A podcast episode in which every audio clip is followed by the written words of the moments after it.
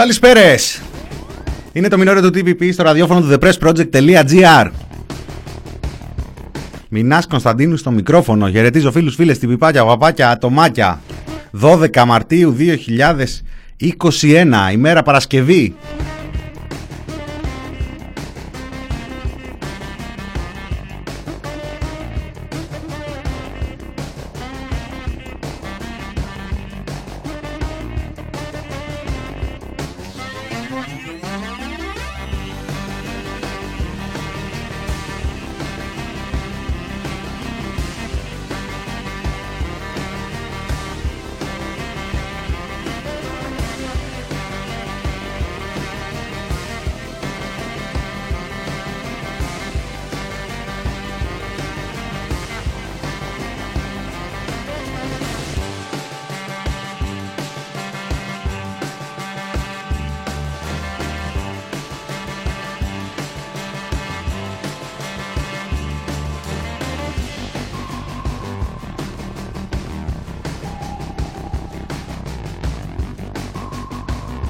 Λοιπόν, μαζευτείτε.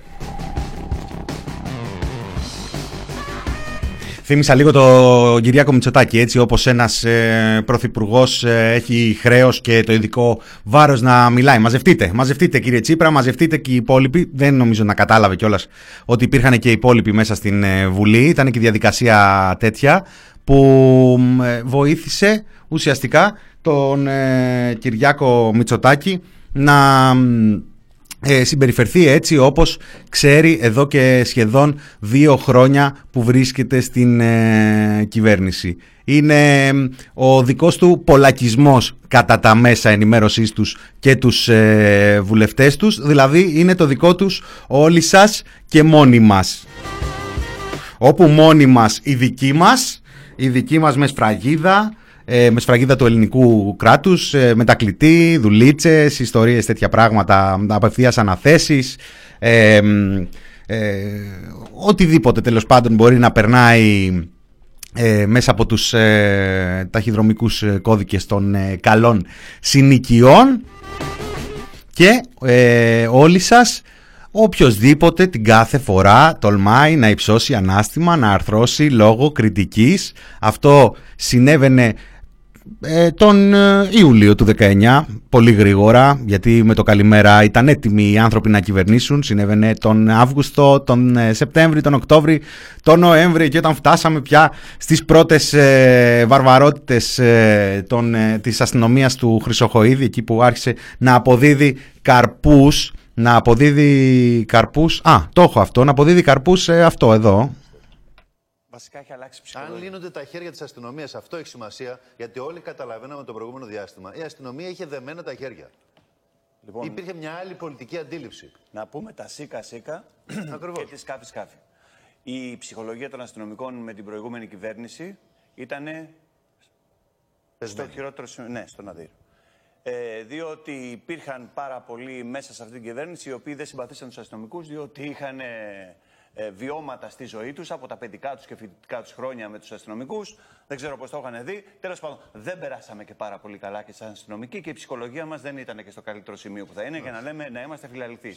Εντάξει, ούτε στάθηκε η προηγούμενη κυβέρνηση δίπλα στον αστυνομικό σε καμία περίπτωση και σε κανένα μετερίζει. Δεν αντιμετωπίσατε και πολύ κόσμο στον δρόμο όμως αυτά τα 4 χρόνια. Δεν είναι ότι δεν. Κοιτάξτε, αν θέλετε να σας πω κάτι, δεν είναι ότι δεν αντιμετωπίσαμε κόσμο στον δρόμο. Δεν είναι. Αυτό το θέμα είναι θέμα διατάξεων, είναι θέμα το πώς θα υπάρξουν προβλήματα και πώς θα κληθούμε εμείς να τα επιλύσουμε. Είναι το θέμα ότι δεν αισθανόμασταν ότι έχουμε μια πολιτική κάλυψη.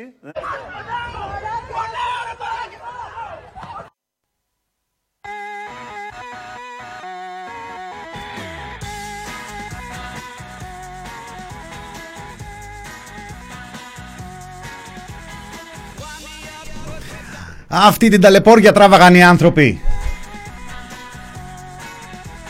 Καλά, έτσι εντωμεταξύ, τόσο ωρεοποιημένη την κατάσταση επί ΣΥΡΙΖΑ δεν μπορούσε να την παρουσιάσει ούτε ο Αλέξης Τσίπρας. Γιατί φυσικά και δεν ξεχνάμε χημικά σε συνταξιούχους, σε κλειστούς χώρους, σε απόπειρες να σταματήσουν πληστηριασμοί και τις νομοθεσίες που κάνανε ιδιώνυμο την προσπάθεια παρεμπόδισης πληστηριασμών και ούτω καθεξής. Δεν τα ξεχνάμε αυτά που βρίσκονται στο 2017, στο 2018, στο 2019. Τελευταία φορά που κοίταξα για να δω, ναι, Μάρτης του 2021.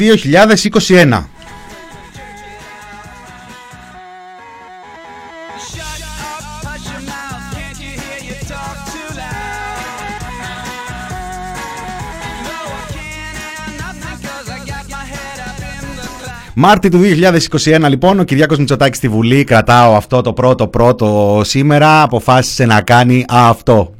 Έχω μια ευθύνη όμως, ως πρωθυπουργός της χώρας, γιατί η χώρα έχει συνέχεια και το κράτος έχει συνέχεια, να ζητήσω συγγνώμη από όλους όσοι πληγώθηκαν από κρούσματα αστυνομικής βίας κατά το παρελθόν. Και επί δικών μας ημερών και επί δικών σας ημερών, κύριε Τσίπρα. Και από τους συνταξιούχους που ψεκάσατε, εγώ θα ζητήσω συγγνώμη. Και από τα περιστατικά αστυνομικής βίας που προηγήθηκαν της δικιάς σας διακυβέρνησης, εγώ θα ζητήσω συγγνώμη. Βρε το σατανά! What will we do with the drunken sailor? What will we do with the drunken sailor? What will we do with the drunken sailor early in the morning? Ερώτηση η Λίλικα Καλίτσι εδώ στο chat. Πώς κατάφερε να ζητήσει συγγνώμη χωρίς να ζητήσει συγγνώμη?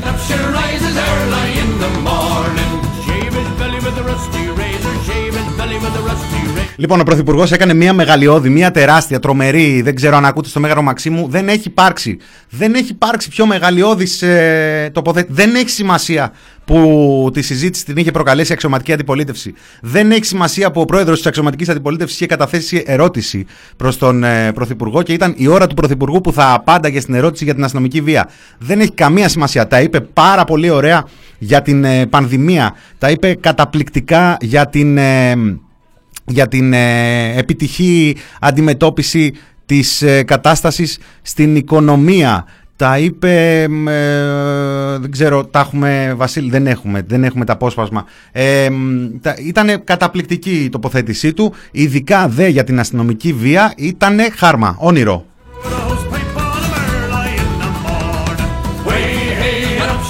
Βλέπω τον κόσμο στο chat και δεν κρατιέστε. Έλεγα να περάσω το πρώτο δεκάλεπτο. Όλοι παραμιλάτε από τη χτεσινή παρουσία του Κωνσταντίνου Πουλή στο Contra Channel. Εκεί που βρέθηκε ο Κωνσταντίνος... βρεθήκατε και πολλοί από εσάς, πολλοί και πολλές, να βλέπετε τηλεόραση για πρώτη φορά εδώ και πάρα πολύ καιρό. Ένα νοιάζομαι λίγο πιο έντονο στον αγαπημένο Μπερσέκερ, ο οποίος είχε πάθει σοκ από αυτό που έβλεπε. Το θεωρούσε πάρα πολύ άγριο σε επίπεδο διαλόγου. Πήγατε και τους τρομάξατε εντωμεταξύ εκεί πέρα στο chat του Κόντρα. Τα είδαμε, όλα τα είδαμε. Καταδικάζω.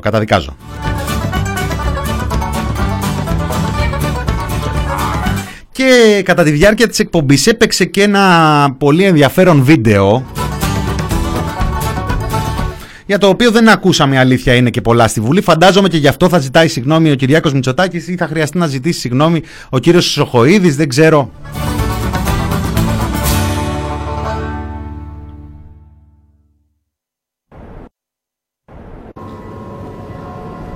Είναι και αυτά τα κομμάτια που έχουν και μακρά εισαγωγή και εκεί που λες ότι θα πάει στο επόμενο και θα γυρίσω, εκεί σε κρεμάει και περιμένεις να ακούσεις την σιωπή. Λοιπόν, ένα βίντεο στο οποίο φαίνεται οδομαχία εντός εισαγωγικών. Είναι τραβηγμένο στη Νέα Σμύρνη την Τρίτη το βράδυ, είναι τραβηγμένο από την πλευρά των κάποιων εκ των διαδηλωτών, κάποιων εκ των ανθρώπων που συμμετείχαν στην πορεία. Λίγοι φαίνονται εκεί στην κάμερα, είναι γιατί, όπως λέει ο Μιχάλης Χρυσοχοΐδης, ο ακτιβισμός, ο βιντεοσκοπικός ακτιβισμός τα έφτιαξε έτσι, ούτως ώστε το χέρι να είναι μπροστά και να μην φαίνεται από πίσω το τι γίνεται. Και φαίνεται από την πλευρά απέναντι που είναι η αστυνομική, εκτός εάν προχτές το βράδυ Υπήρξε κάποια συμπλοκή μεταξύ οπαδών την Τρίτη.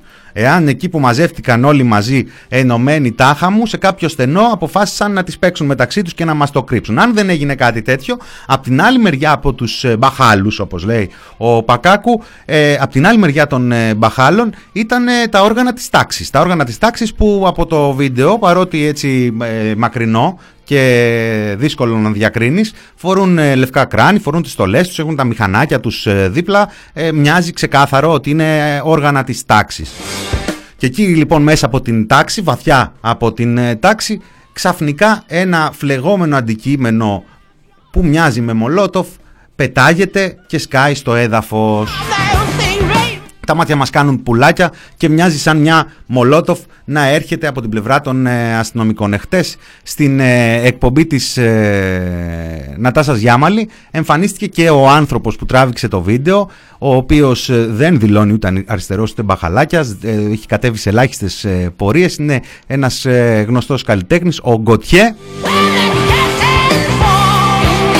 Και είναι τραγική ηρωνία να εκθέτει την κυβέρνηση Μητσοτάκη και την αστυνομία Χρυσοχοΐδη ένας Γκοτιέ. Ο Γκοτιέ που λένε.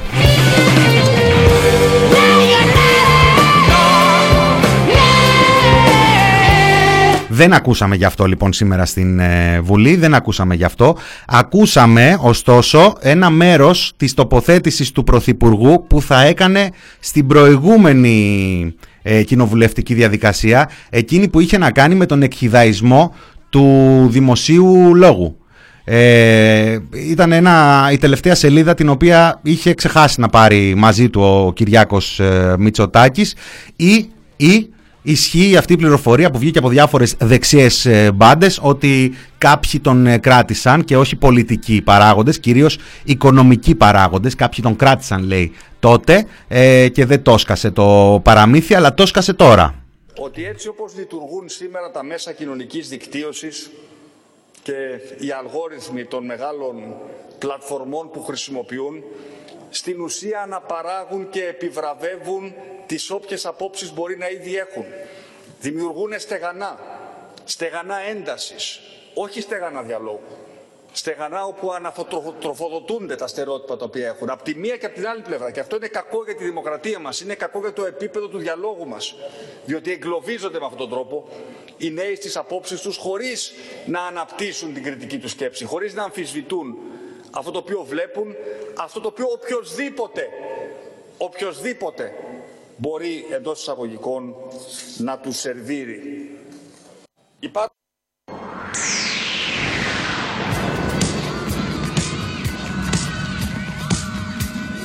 Τώρα είπε ο Πρωθυπουργός ότι οι νέοι πάνε και επιβραβεύουν αυτά με τα οποία ήδη συμφωνούν. Δεν φάνηκε, δεν φαίνεται αυτή η εικόνα στο προφίλ του Πρωθυπουργού.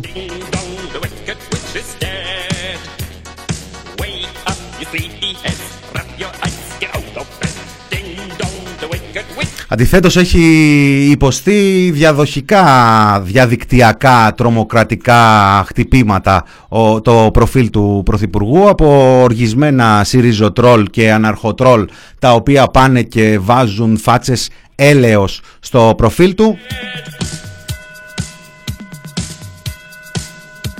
Μια εικόνα που δεν μπορεί παρά να είναι ψευδής, καθώς δεν συμφωνεί με τις δημοσκοπήσεις που διαβάζουμε στις εφημερίδες και, και βλέπουμε και στις τηλεοράσεις τους.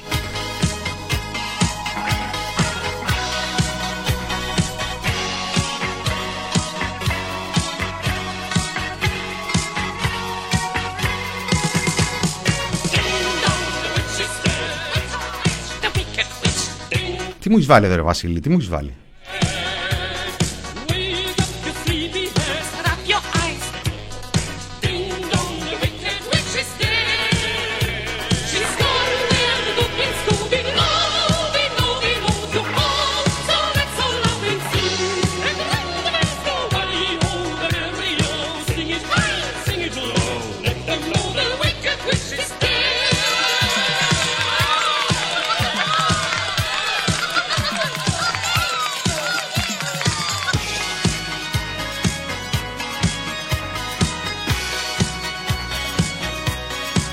Στο μεταξύ, για να ξεχρεώνω με αυτά στο πρώτο μέρος, για να ξεχρεώνω με αυτά στο πρώτο μέρος, ο Κυριάκος Μητσοτάκης έκανε μια μεγαλειώδη εμφάνιση και γιατί πλέον την πάτησε τη γραμμή, την πέρασε. Όχι ότι δεν έχει ξανακινηθεί σε αυτά τα υψηλά, αλλά η αλήθεια είναι ότι βλέπουμε πλέον να περνάει με ταχύτητα φωτός στην σφαίρα των ψευδών αναφορών, των ψευδών ειδήσεων, μιας μονίμως παραπλανητικής και παραποιημένης πραγματικότητας. Ο Πρωθυπουργός ήρθε και μας ενημέρωσε για το που κολλάει ο κορονοϊός, πάνω ακριβώς στο αφήγημα που σφυριλατείται όλες αυτές τις τελευταίες μέρες με την υπογραφή του Άδωνη Γεωργιάδη. Ακούσαμε τον Πρωθυπουργό λοιπόν επίσης να μας ενημερώνει για αυτό εδώ. Υπάρχουν ούκο λίγες μελέτες οι οποίες λένε ότι τα μέσα μαζικής μεταφοράς δεν παίζουν τον πιο σημαντικό ρόλο στη διάδοση του ιού. Βλέπω εδώ πέρα, public transport is COVID free, σχετική έρευνα από τη Γαλλία η οποία λέει ότι σε σχέση με άλλες εστίες πιθανής διάδοσης, μόλις το 1,2% των COVID clusters συνδέονται με τα μέσα μαζικής μεταφοράς. Αυτά είναι στοιχεία.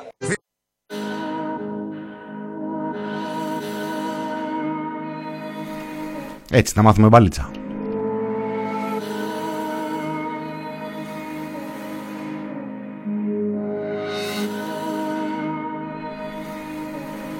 Όχι μόνο δεν υπάρχουν έρευνες για τα μέσα μαζικής μεταφοράς, αλλά αποδεικνύεται ότι στις πορείες κολλάει.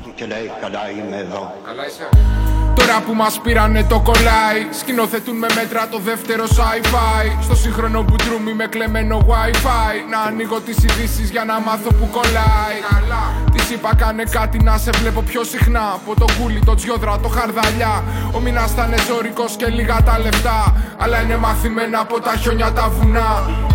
Και δένω τα κορδόνια μου σφιχτά, γιατί ήλιος γυρνάω που δεν παίζουνε λεφτά. Αρρώστησα άμα με έκαναν καλά τα μπατσικά. Να είναι καλά οι αδιές πλατείες και τα γεμάτα αστικά. Θα σώσει ο Θεός τους νοικοκυρέους, με θεία κοινωνία και χρυσούς πολυελαίους. Ελάτε δώστε κάτι για την πληρωμή του χρέους. Το έθνος κινδυνεύει από τους νέους. Περιθώρια, κύμα και πρεζάκιδες. Δε μας νιώθουνε οι rappers μα οι πάνκιδες. Ο τυχαίος θάνατος μας ήτανε κάτι κρυφού, μα τον εξηγεί ο Ντάριο Φού. Κατεβαίνουν τζαμαρίες, κατεβαίνουν δημιουργίες, κατεβαίνουν τα παιδιά που κατεβαίνουν σε πορείες. Και κλαίνε τα ματάκια σου ακόμα. Σε κλείσανε στο σπίτι, έξω ρίχνουν δακρυγόνα. Και σέρνω το κουφάρι μου μες στις μεγάλου πόλης. Νιώσαμε αρρωστημένοι μόλις. Ψάχναμε ομόνια, μα δίπλα απ' την Ομόνια το κεφάλι μας πατούσε κάτω κόσμημα το πόλης. Γράφω το soundtrack απ' τη Λιωσίων. Κατάληψη στα σπίτια των πλουσίων. Πληγωμένοι μα παντά επιτιθέμενοι. Εμείς γινόμαστε οι public enemy. Ασυμπτωματική στην αρρώστια της πόλης. Βλέπω τη φρίκη απ' τα πίξελ μιας μαύρης οθόνης. Χτυπάει το κινητό, το βλέπεις μα δεν το σηκώνεις. Να μην φορτώνεις τους δικούς σου με αυτά που βιώνεις. Ο Μήνας έχει μάνατζερ και τύψεις. Καταστολή στα πάντα και εκδικητικές συλλήψεις. Τελειώσαν οι πρεμιέρες και ζει στις επαναλήψεις. Ημέρες σκηνοθετημένες για να υποκύψεις. Στείλε το έξιψη σου να πάμε μια βόλτα. Ως τις 9 και μετά πίσω ξανά στα δυο στρώμα. Δεν χαμπαριάζουμε απ' τις τάξεις του νόμου το δόγμα. Ήρθαμε στον καμβά της πόλης να βάλουμε χρώμα. Κι είμαι στη δεύτερη σεζόν, μα το έργο είναι στημένο. Και με το σκηνοθέτη πόλεμο έχω κηρυγμένο. Κι αφού δεν ψήνω, μα απλά θεάτης να μένω. Τρέχω το κυνηγητό με τη ρουτίνα στο Ινφέρνο. Και ενώ δεν ενισχύουν το εσύ, τι θα ήταν το εμείς χωρίς το εγώ και το εσύ, Μωρό μου θα τα πούμε τέτα τέτ, κάνοντας ενθύματα τα λόγια του Ναζίμ Χικμέτ.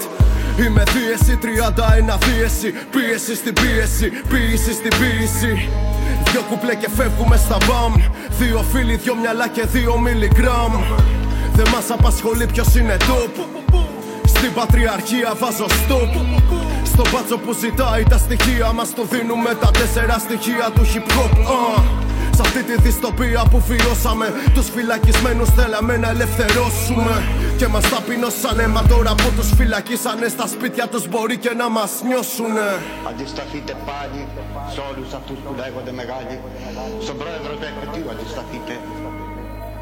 Στις φοβερές σημαίες των κρατών και τη διπλωματία. Στα εργοστάσια πολεμικών υλών. σε αυτούς που λένε Κολλάει, υπέρθυμος κλόουν και σποντή για όσους και όσες ρωτάνε και θέλουν να το βρούνε. Όλο και κάποια καλή ψυχούλα θα βρεθεί να το ρίξει στο chat για όσους ακούτε τώρα live την εκπομπή. Μπορείτε να συνδεθείτε και άμα συνδεθείτε να μάθετε το τραγούδι μπορείτε να πείτε και μια καλησπέρα.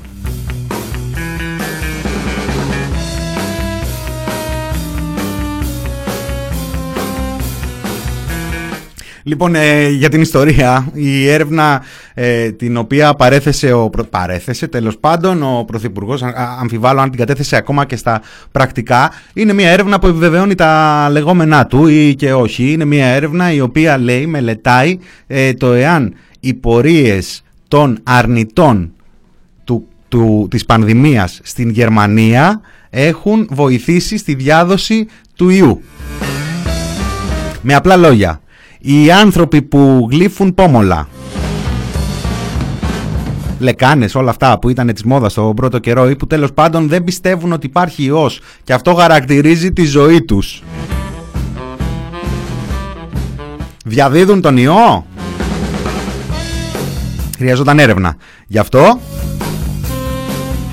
Αυτό που μου λέει ο Άρης εδώ είναι ενδιαφέρον, πρέπει να το κοιτάξουμε αν έχει προέλθει από εκεί. Αυτή την έρευνα παρέθεσε ο Πρωθυπουργός.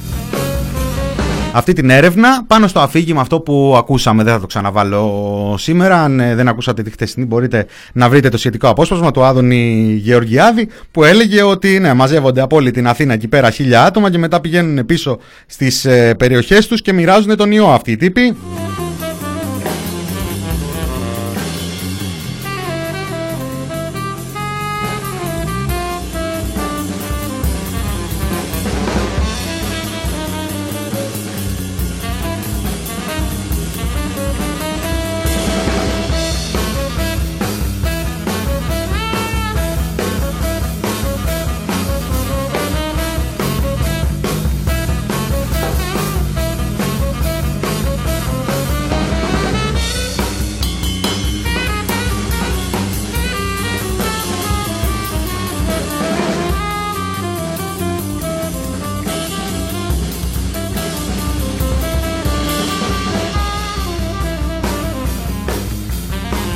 Μπορείτε να βρείτε και το σχετικό άρθρο στο thepressproject.gr. Έρευνα που βασίζεται σε αρνητές του κορονοϊού, επικαλείται ο Μητσοτάκης για τη διασπορά στις πορείες. Τώρα, επειδή είναι και τέτοια η φούσκα του διαδικτύου και όπως είπε ο Πρωθυπουργός μας, τώρα οι νέοι πάνε και βρίσκουν τις απόψεις με τις οποίες συμφωνούν ήδη και άρα αυτό δεν έχει και κανένα νόημα. Μην μπω εγώ στη διαδικασία τώρα να συγκρίνω τι σχέση έχουν ανθρώποι οι οποίοι κατεβαίνουν για να διαδηλώσουν για την έλλειψη μέτρων, για την ανάγκη παροχής μέσων προστασίας, για την ανάγκη ενίσχυση του ΕΣΥ και σε έμψυχο και άψυχο υλικό, για την ανάγκη παροχής τεστ σε εργαζόμενους, για την ανάγκη ελέγχου των τόπων δουλειάς, για την ανάγκη ενίσχυσης των μέσων μαζικής μεταφοράς. Τι σχέση έχουν τέτοιοι άνθρωποι και η συμπεριφορά τους στον δρόμο αλλά και στην υπόλοιπη καθημερινότητα, δηλαδή το πώς κινούνται, το εάν λαμβάνουν τα μέτρα, εάν φορούν τη μάσκα τους, εάν προσέχουν τους ανθρώπους τους που είναι ευπαθείς ή άλλους ανθρώπους, αν αποφεύγουν το συγχρονισμό και εάν τηρούν γενικότερα τα μέτρα, τι σχέση έχουν αυτοί με τους ανθρώπους οι οποίοι δεν πιστεύουν ότι υπάρχει ιός. Δεν θα ήθελα τώρα να επεκταθούμε, δεν έχει και κανένα νόημα. Κινούμαστε και προς το διάλειμμα και εδώ είναι και ένα σημείο που θα είναι και το μόνο στο οποίο θα αναφερθώ σε ένα σημερινό γεγονός το οποίο έχετε δεν έχετε πάρει γραμμή, δεν ξέρω τι θα καταλάβετε. Όσοι να καταλάβουν θα καταλάβουν, οι υπόλοιποι δεν πειράζει.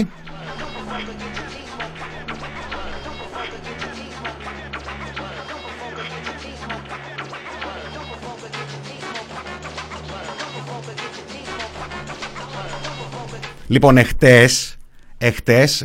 εμείς εδώ μαζί με τον Θανάση τον Παπακωνσταντίνου σπάσαμε μία τηλεόραση live κατά τη διάρκεια της εκπομπής live. Ήταν του Θανάση του Παπακωνσταντίνου, εμείς το ακούσαμε από έναν δικό του δίσκο.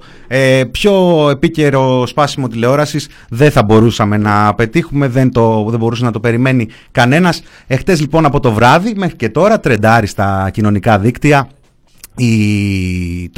το hashtag boycott Greek media, boycott Greek media. Δεν θα αναφερθώ στις πολύ συγκινητικές αναφορές του press από αρκετό κόσμο μέσα στο hashtag. Δεν θα προσπαθήσω να μαντέψω πόσο μπορεί να έχει ταράξει στρατηγία πολιτικά, οικονομικά, μηντιακά.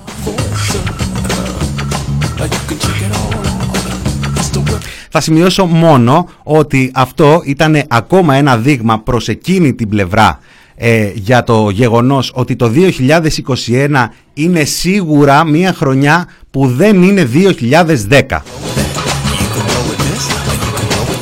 Και αυτό ισχύει και για τους μεγάλους, τα μεγαθύρια, τους ολιγάρχες, τους μιντιάρχες, αυτούς που έχουν τα μεγάλα μαγαζιά, αλλά ισχύει και για κάτι πιτσιρίκους, κάτι ημιπιτσιρίκους, η αλήθεια είναι, γιατί περνούν τα χρόνια και ο πιτσιρίκος δεν είναι για πάντα πιτσιρίκος, στους οποίους θα αφιερώσουμε αυτό εδώ το μικρό τραγουδάκι για το διάλειμμα και θα γυρίσουμε με την υπόλοιπη επικαιρότητα της ημέρας. Είσαι χωμένος στα σκατά, είσαι χωμένος στα σκατά, στα σκατά, είσαι χωμένος στα σκατά, είσαι χωμένος στα σκατά, στα σκατά, στα σκατά, στα σκατά, στα σκατά, σκατά, μες στα σκατά βαθιά, είσαι χωμένος στα σκατά, είσαι χωμένος στα σκατά, μες στα σκατά, σκατά, σκατά, μες στα σκατά βαθιά.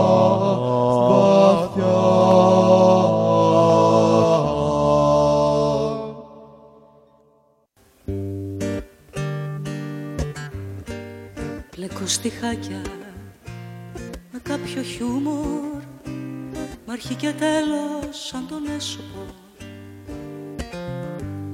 Νιώθω σαν κάτι κομμενούλες του 40 που πλέκαν κάλτσες για το μέτωπο. Έχουμε πόλεμο, μη το γελάς μωρό μου, για δες πως με κοιτάει σπιτό νοικοκυρά. Κοίτα ποιοι παίρνουν τα τραγούδια μου, μωρό μου, και τα πουλάνε σαν απορριπαντικά. Γιατί θα ρίσω ότι δεν κόβω τα μαλλιά μου, γιατί φοράω σκουλαρίκια χαϊμαλιά. Είμαστε χμαλωτοί στο σπίτι μας, μωρό μου, και πρέπει να έχουμε σαφή διακριτικά.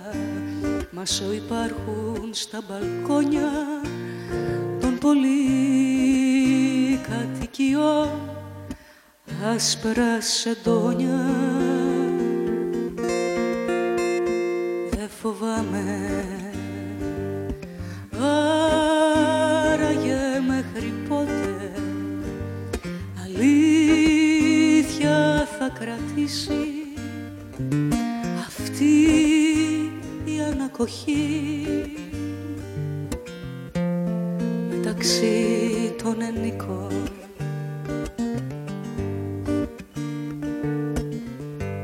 Πλέκω στιχάκια και έχω ένα φόβο να μην χτυπήσει το τηλέφωνο,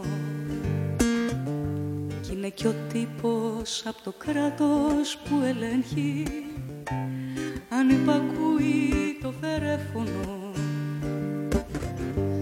Έχουμε πόλεμο, μην το γελάς μωρό μου, να μην αφήνεις το παράθυρο ανοιχτό. Κοίτα πως κρέμονται οι αυτοχειρές φαντάροι με τις στυλιές απ' τη σημαία στον ιστό. Οι παλιοί μας φίλοι για πάντα φυγάν, κουνώντας μαντιλάκι καλαματιανό. Παίζουμε θέατρο στο σπίτι μας, μωρό μου, κι οι θεατές θα βλέπουν κάποιον τελικό. Μάσο υπάρχουν στα μπαλκόνια των πολυκατοικιών άσπρα σεντόνια δεν φοβάμαι.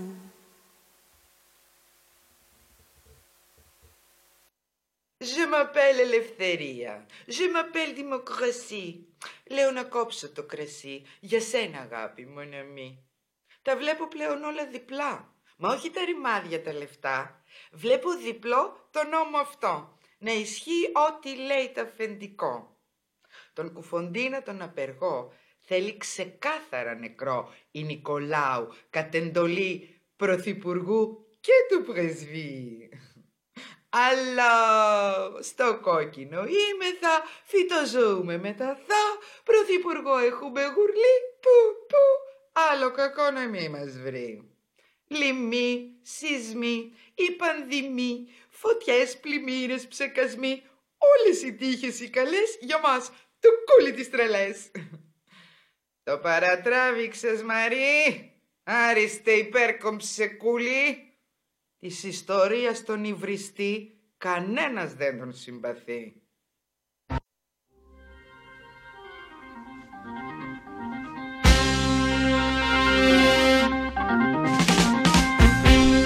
Εδώ είμαστε. Είναι το μινόρε του TPP. Μηνάς Κωνσταντίνου στο μικρόφωνο, στο ραδιόφωνο thepressproject.gr. Καλησπέρας και σε όσο κόσμο συνδέθηκε τώρα πριν από λίγο. Φίλους, φίλες, τυπιπάκια, παπάκια, ατομάκια. Κατά σειρά, το τελευταίο που ακούσαμε ήταν μια πολύ ενδιαφέρουσα, εκπληκτική έμπνευση που βρήκα δημοσιευμένη στο κανάλι της Ζώγια Σεβαστιανού, στιγμές ποίησης με την ελευθερία Μουφαντεμεκ, ποίηση Τζον Κάπς, παρουσίαση Ζώγια Σεβαστιανού και μπράβο της. Πριν από αυτό ακούσαμε την Μαρία Παπαγεωργίου από το σαλόνι της να διασκευάζει επίσης εκπληκτικά την ανακοχή του Τζιμάκου.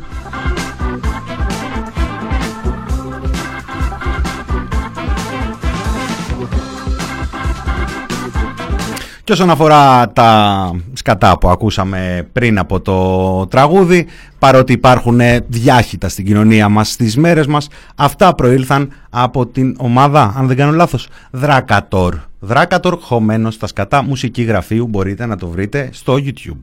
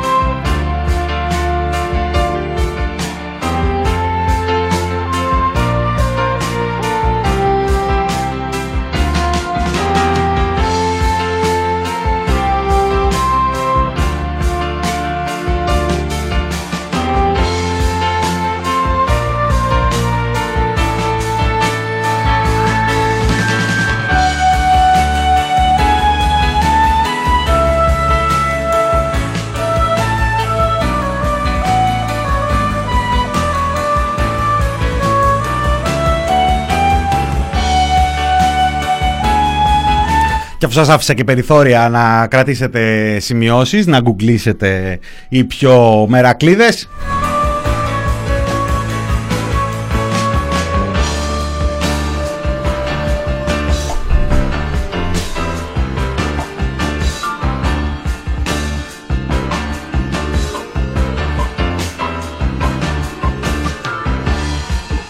Να επιστρέψουμε στην επικαιρότητα, αφού δώσουμε έτσι πλαγιαστά 2-3 ειδισούλες. Μία είναι ότι ο αναπληρωτής, γνωστός θεατράνθρωπος, ο αναπληρωτής καλλιτεχνικός διευθυντής του ΚΟΥΘΟΥΒΟΥΕ, ο αναπληρωτής καλλιτεχνικός διευθυντής του Κρατικού Θεάτρου Βορείου Ελλάδος, ο κύριος Νίκος Νικολάου, τέθηκε εκτός μετά από 20 και πλέον ημέρες που ψάχνανε να βρούνε δεν ξέρω τι ακριβώς εκεί στο Υπουργείο Πολιτισμού, ή μάλλον ξέρω τι, γιατί διαβάσαμε και αυτή την επιστολή που έστειλε μόλις εχτες ο Υφυπουργός Πολιτισμού. Η τελευταία μεγάλη επιτυχία της κυβέρνησης, του ανασηματισμού του Κυριάκου Μητσοτάκη, ο λόγος για να προωθούν έτσι το προφίλ, το δικαιωματικό της κυβέρνησης, με τον πρώτο ανοιχτά γκέι υφυπουργό μάλλον. Διάβασα και ένα πάρα πολύ ωραίο, ότι μετά και τη σημερινή τοποθέτηση του Πρωθυπουργού θα πρέπει να βρούνε και έναν ανοιχτά νέο άνθρωπο, ούτως ώστε να δείξουν ότι έχουν καλή σχέση και με την νεολαία. Ο κύριος Νικολάου ήταν μία από τις 53-56 υπογραφές του πλυντηρίου εκείνου, του κειμένου εκείνου που είχαν υπογράψει διάφοροι, όλος τυχαίως κατά βάση, άνθρωποι που έχουν τοποθετηθεί σε κρατικές θέσεις από την κυρία Μενδώνη, που είχαν δηλώσει την αλληλεγγύη τους και το πόσο ικανή είναι η κυρία Μενδώνη, πόσο καλή υπουργός είναι και πόσο πρέπει να παραμείνει. Ήταν ένας από αυτούς, και μάλιστα δεν είχε μείνει και εκεί ο συγκεκριμένος, γιατί κάποιοι είχαν βάλει απλά την τσίφρα τους και μετά πήγανε στην επόμενη σελίδα. Ο κύριος Νικολάου είχε κάνει και δηλώσεις και είχε πει, πώς το είχε πει...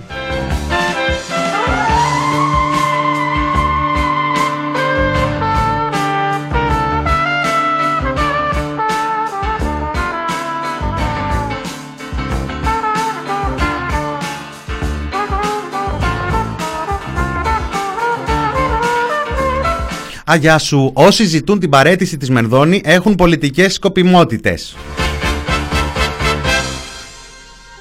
Να αγιάσει ο στόμας του.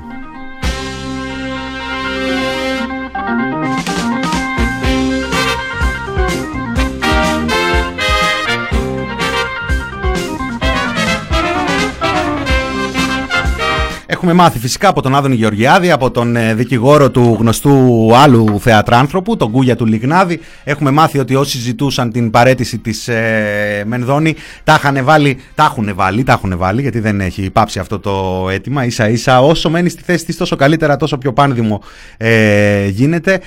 Τα είχαν βάλει με το ελληνικό. Ο κόσμος δεν ήθελε να γίνει το ελληνικό. Τώρα, εάν όλο το πράγμα έχει να κάνει με το ελληνικό, τότε μάλλον ο κύριος Νικολάου μαζί με τους υπόλοιπους που στηρίζουν την κυρία Μενδώνη στη θέση τους έχει σκοπιμότητες που έχουν να κάνουν με το ελληνικό.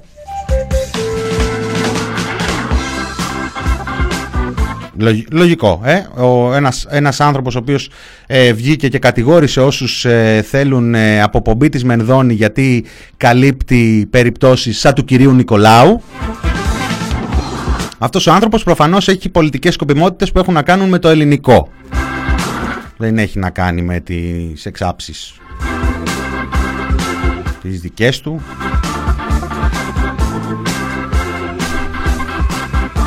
Και πρωταγωνιστής της έξαψης, τρομάρα τους.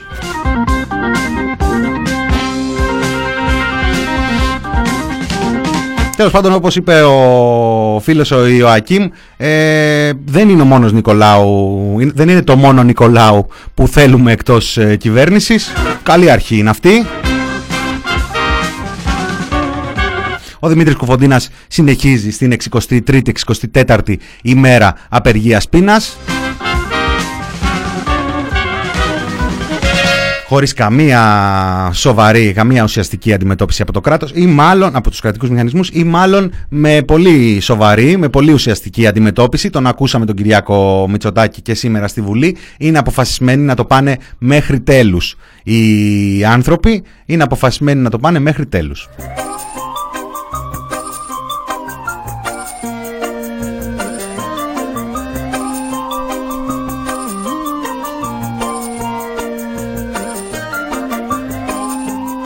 Η φάση δηλαδή στη Βουλή είναι όση ώρα μιλάω εγώ, εσείς παραγγέλνετε, γιατί αυτό έγινε την ώρα που ο Κυριάκος ήταν στην Βουλή για να απαντήσει στην ερώτηση του Αλέξη Τσίπρα για την αστυνομική βία, η οποία έχει τις τελευταίες ημέρες ενταθεί, έχουν παραλυθεί τα χέρια των αστυνομικών και 3 μέρες μετά τα έκτροπα της Νέας Σμύρνης ακόμα δεν σταματούν να έρχονται καινούργιες καταγγελίες βαρβαρότητας των αστυνομικών, με βάση τα γνωστά που ξέρουμε για τους ανθρώπους που έχουν συλλάβει. Έναν άνθρωπο τον συνέλαβαν με βάση ένα σχόλιο που έκανε στο Facebook και αποδεδειγμένα ο άνθρωπος δεν βρισκόταν καν στη Νέα Σμύρνη. Έναν άλλον άνθρωπο τον έχουν συλλάβει με βάση, λέει, παρακολουθούσαν το κινητό του εδώ και 2 μήνες για άλλον λόγο και το έχει αφήσει ανοιχτό το κινητό του την ώρα των επεισοδίων και έτσι το καταλάβανε ότι βρέθηκε εκεί, και είχε και μια τρομερή μαρτυρία από κάποιο δικό του πρόσωπο, το οποίο, λέει, είπε ότι τον είδε, λέει, στην Αθήνα, ενώ είναι πιο έξω από την Αθήνα, και του λέει τι κάνεις εδώ, δεν πιστεύω να κάνετε τίποτα στους αστυνομικούς, και λέει γιατί, θα με δώσεις, και λέει ναι, θα σε δώσω αν πειράξεις αστυνομικούς.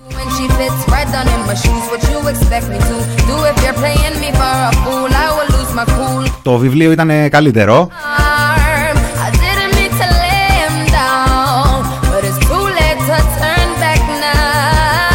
Ω να πάρει. Γεια σου, φύλαξ μου.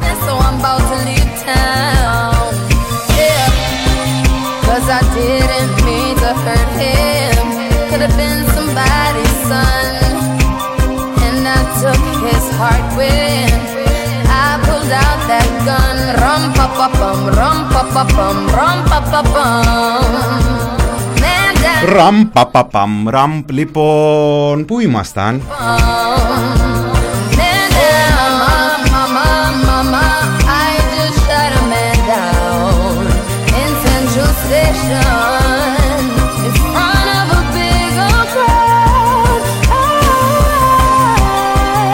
Πήγε λοιπόν ο Κυριάκος Μητσοτάκης, για να πηγαίνουμε και στα παρακάτω, γιατί πάει και παρά 10 και πού θα προλάβουμε να πούμε και τόσα πράγματα που έχουν γίνει και που εξελίσσονται. Πήγε στη Βουλή για να απαντήσει για την αστυνομική βία που έχει ενταθεί τις τελευταίες ημέρες, και έτσι εδώ και κάποιες ημέρες ασχολούμαστε να μαζεύουμε θύματα και θύματα της αστυνομικής βαρβαρότητας και ανθρώπους που δεν ξέρω, τουλάχιστον θα ακούσουμε την ιστορία τους, θα την ακούσουν και στα δικαστήρια και θα δούμε κατά πόσο οι κατηγορίες που αντιμετωπίζουν ανταποκρίνονται στην πραγματικότητα ή όχι.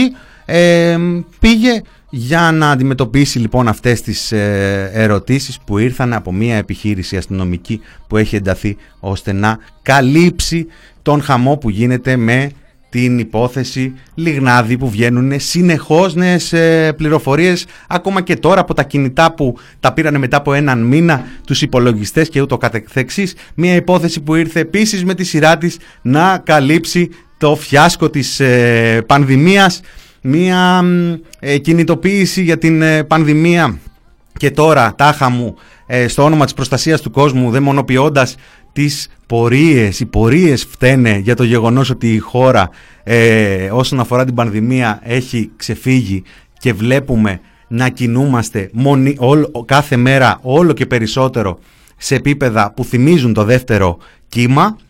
Μακάρι να μείνουμε μόνο στα κρούσματα, μακάρι τα λιγοστά εμβόλια, 350.000, δεν ξέρω πόσοι άνθρωποι έχουν ολοκληρωμένο εμβολιασμό, μακάρι αυτή η άμυνα να είναι επαρκής, ούτως ώστε να έχουμε λιγότερες απώλειες στο επόμενο διάστημα. Α, τα τύμπανα.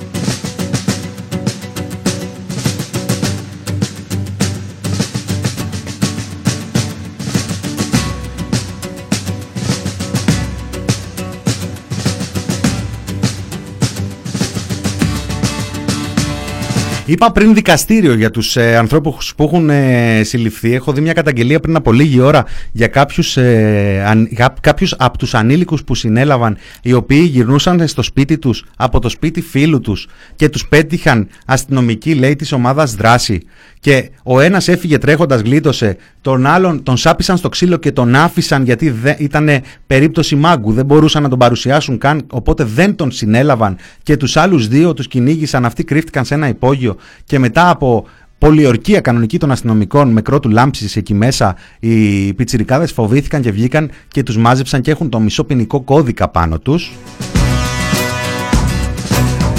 Είπα για δίκη και θυμήθηκα ότι ο Πρωθυπουργός στη Βουλή δίκασε τον Ινδαρέ 1 χρόνο και βάλε μετά. Είπε για τον Ινδαρέ, για την υπόθεση Ινδαρέ, ότι στο δικαστήριο αποδείχθηκε ότι συνέβησαν άλλα από αυτά που του... γιατί του τα ανέφερε, του ανέφερε την υπόθεση ο Αλέξης Τσίπρας. Και ο Πρωθυπουργός έκανε και το δικαστήριο.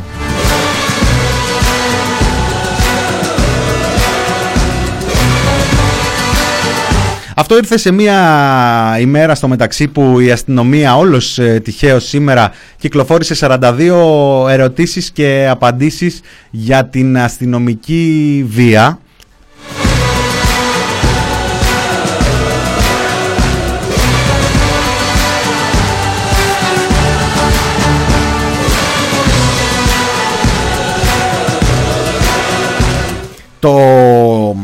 Το ρεζουμέ, γιατί θα σηκωθεί, δεν ξέρω αν έχει σηκωθεί ήδη το σχετικό ρεπορτάζ στο Press, το ρεζουμέ είναι ότι δεν έχει αυξηθεί η αστυνομική βία, αλλά έχουν αυξηθεί οι καταγγελίες για την αστυνομική βία.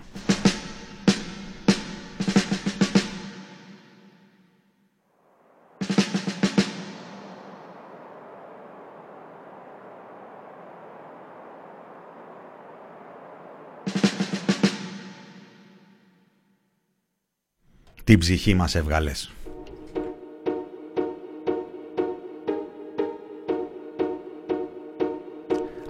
Απαντήσεις φωνάζετε. Απαντήσεις άμα θέλετε στις 42 ερωτήσεις του Υπουργού. Στις 42 ερωτήσεις του Υπουργού. Ο υπόλοιπος κόσμος, από αυτόν του Κυριάκου Μητσοτάκη και του Μιχάλη Χρυσοχοΐδη, 13 και 14 Μαρτίου, το Σάββατο και την Κυριακή, καλεί μαζί με οργανώσεις, με συλλογικότητες, με λαϊκές συνελεύσεις και πλήθος πολιτών, καλούν σε συγκεντρώσεις κατά της αστυνομικής βίας, κατά της κυβερνητικής αυταρχικότητας. Πονάω ως εδώ, ο τίτλος της κινητοποίησης, θα λάβει χώρα σε πολλά μέρη της Αθήνας και της υπόλοιπης Ελλάδας. Διαβάζω ενδεικτικά και ψαχτείτε όσοι βρίσκεστε στις συγκεκριμένες περιοχές για την ώρα. Από ό,τι βλέπω η ώρα είναι περίπου 1 με 12 με 1, είναι τα περισσότερα ραντεβού. Στην Αθήνα, Αγία Παρασκευή, Εξάρχεια, Νέα Ιωνία, Πετρούπολη, Αμπελόκηπη, Πανόρμου, Ήλιον, Αγία Ανάργη, Καματερό, Ηλιούπολη. Στην Θεσσαλονίκη, στο Λευκό Πύργο και στην Νεάπολη Θεσσαλονίκη, στην Πλατεία Ειρήνης. Στην Κρήτη, στο Ρέθυμνο και την Σιτία, στη Δράμα, στο Καρλό, στα Τρίκαλα, στο Ιόνιο, και την Κυριακή σε αρκετές περιοχές της Αθήνας, Κολονό, στην πλατεία Ακαδημίας Πλάτωνος, στο πάρκο Ακαδημίας Πλάτωνος, στη Γλυφάδα, στην Αργυρούπολη, στην πλατεία Σουρμένων, του Ζωγράφου, στην πλατεία Γαρδένιας, στην Κυψέλη, στην πλατεία Πρωτομαγιάς, στα Πατήσια, στο σταθμό του Ισά Πάνω Πατησίων, στην Κεσαριανή, στην Ελευσίνα, στο Εγάλεο και στα Χανιά, στην πλατεία Αγοράς. Την Κυριακή αυτά τα ραντεβού. Πολύ δουλειά θα έχει για όλους μας από ό,τι φαίνεται το Σάββατο και η Κυριακή.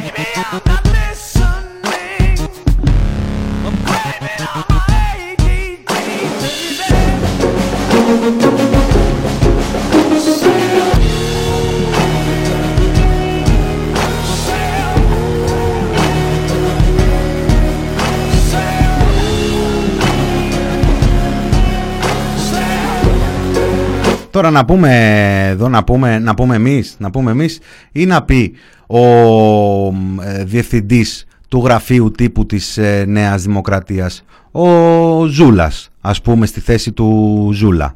Γιατί ο κύριος Ζούλας είναι σήμερα διευθυντής στην ΕΡΤ. Αλλά πού το ρε εσύ, Βασίλη Μήτικα, βοήθαμε λίγο. Δεν έχουμε το Ρωμανό μαζί μας Τον έχουμε το Ρωμανό. Ο κύριος Ρωμανός, λοιπόν, είναι ο άνθρωπος που είναι διευθυντής του γραφείου τύπου της Νέας Δημοκρατίας. Επίσης, όπως μας έχει ενημερώσει και το έχουμε ακούσει και εδώ στην εκπομπή, θα το ξαναφέρω μαζί μου γιατί είναι απολαυστικό. Ο κύριος Ρωμανός πήρε τη θέση του γραφείου τύπου της Νέας Δημοκρατίας, διότι έγραφε εκεί στον Φιλελεύθερο, λέει, του Θανάση του Μαυρίδη, και μια φορά ο Θανάσης ο Μαυρίδης τον πήρε και του λέει: ο Κυριάκος θέλει να σε γνωρίσει. Και έτσι το γνώρισε ο Κυριάκος. Δεν ξέρω αν είχε ακούσει τα Ιεροσόλυμα ή κάποιο άλλο ακυκλοφόρητο τραγούδι, γιατί είναι και αυτό μια μορφή τέχνης. Είναι κάποιοι καλλιτέχνες που κυκλοφορούν την τέχνη τους μόνο στους πάνω ορόφους. Έτσι λοιπόν ο κύριος Ρωμανός εκπροσωπεί το κόμμα της Νέας Δημοκρατίας με το καλό και στη Βουλή στην επόμενη κοινοβουλευτική περίοδο. Εδώ δεν τα κατάφερε αυτήν την φορά. Λοιπόν, αυτά μαζευτεί λοιπόν όλος αυτός ο κόσμος αύριο και μεθαύριο για αυτό το λόγο. Κεραμέου στη Βουλή εκπρόθεσμη για να νομοποιήσει τα κολέγια και τα επαγγελματικά δικαιώματα. Οι πορείες που γίνονται τις τελευταίες 3 εβδομάδες είναι για τον Κουφοντίνα, και για ένα περιστατικό δίθεν αστυνομικής βίας, το οποίο ήρθε να προσθεθεί σε άλλα, δεν ξέρω πόσα έχετε προπαγανδίσει. Λοιπόν, αυτό είναι που επί τόσο καιρό. Αυτό δεν έχει καμία σχέση με τη Βουλή, ούτε το ένα ούτε το άλλο.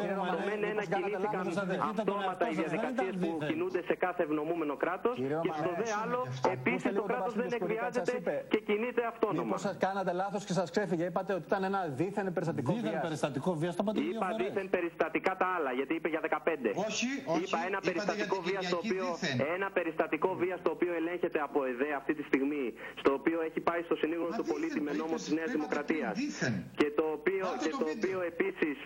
το οποίο επίσης συζητήθηκε εκτενώς με τον κύριο Αλεβιζάτο, που βλέπω τον ΣΥΡΙΖΑ να τον χρησιμοποιεί πάρα πολύ, αλλά δεν βλέπω να ενδιαφέρεται για το τι λέει για το ΣΥΡΙΖΑ ο κύριος Αλεβιζάτος. Δείτε τι είπε για το ΣΥΡΙΖΑ ο κύριος Αλεβιζάτος.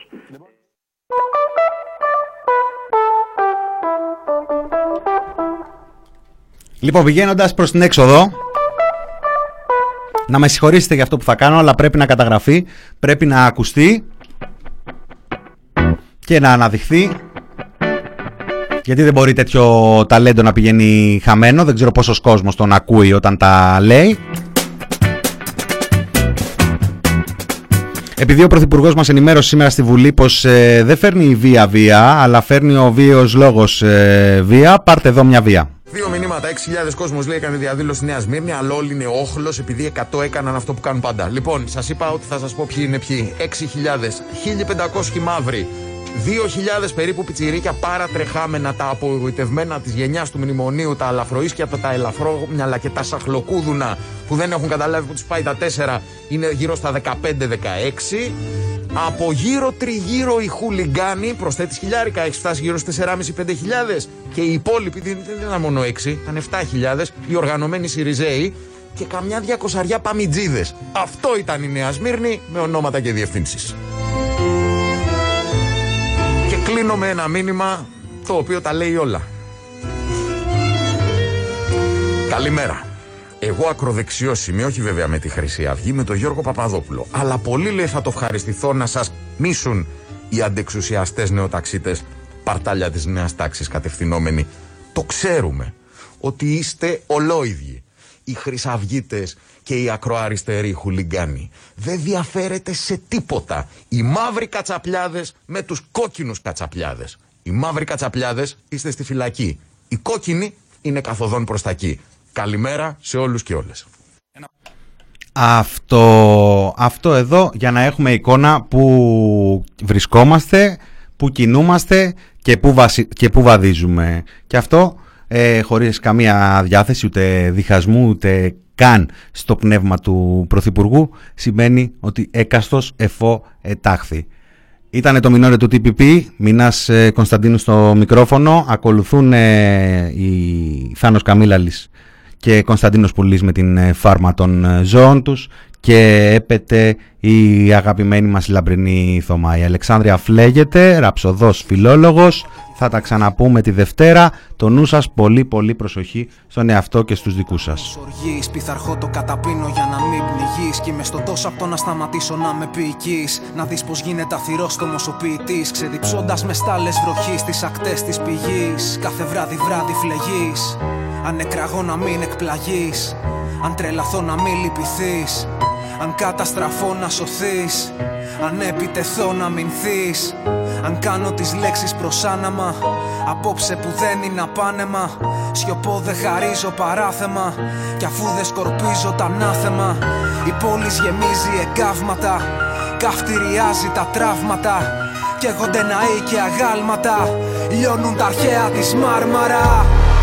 Η Αλεξάνδρεια φλέγεται, η Αλεξάνδρεια φλέγεται, η Αλεξάνδρεια φλέγεται, η Αλεξάνδρεια φλέγεται.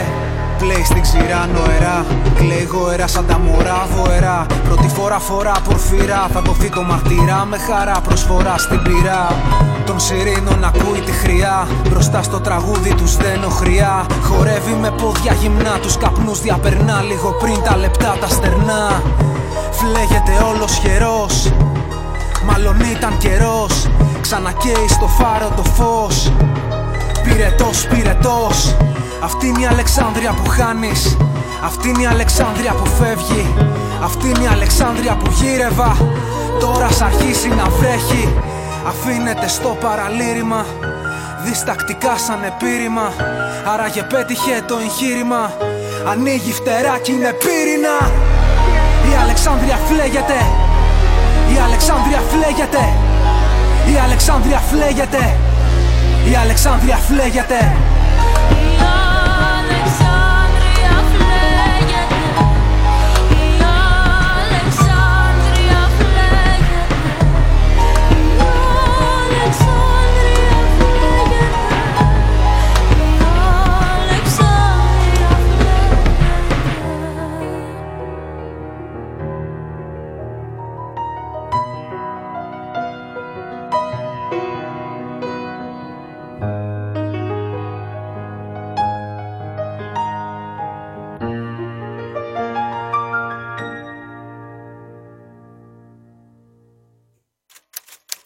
thepressproject.gr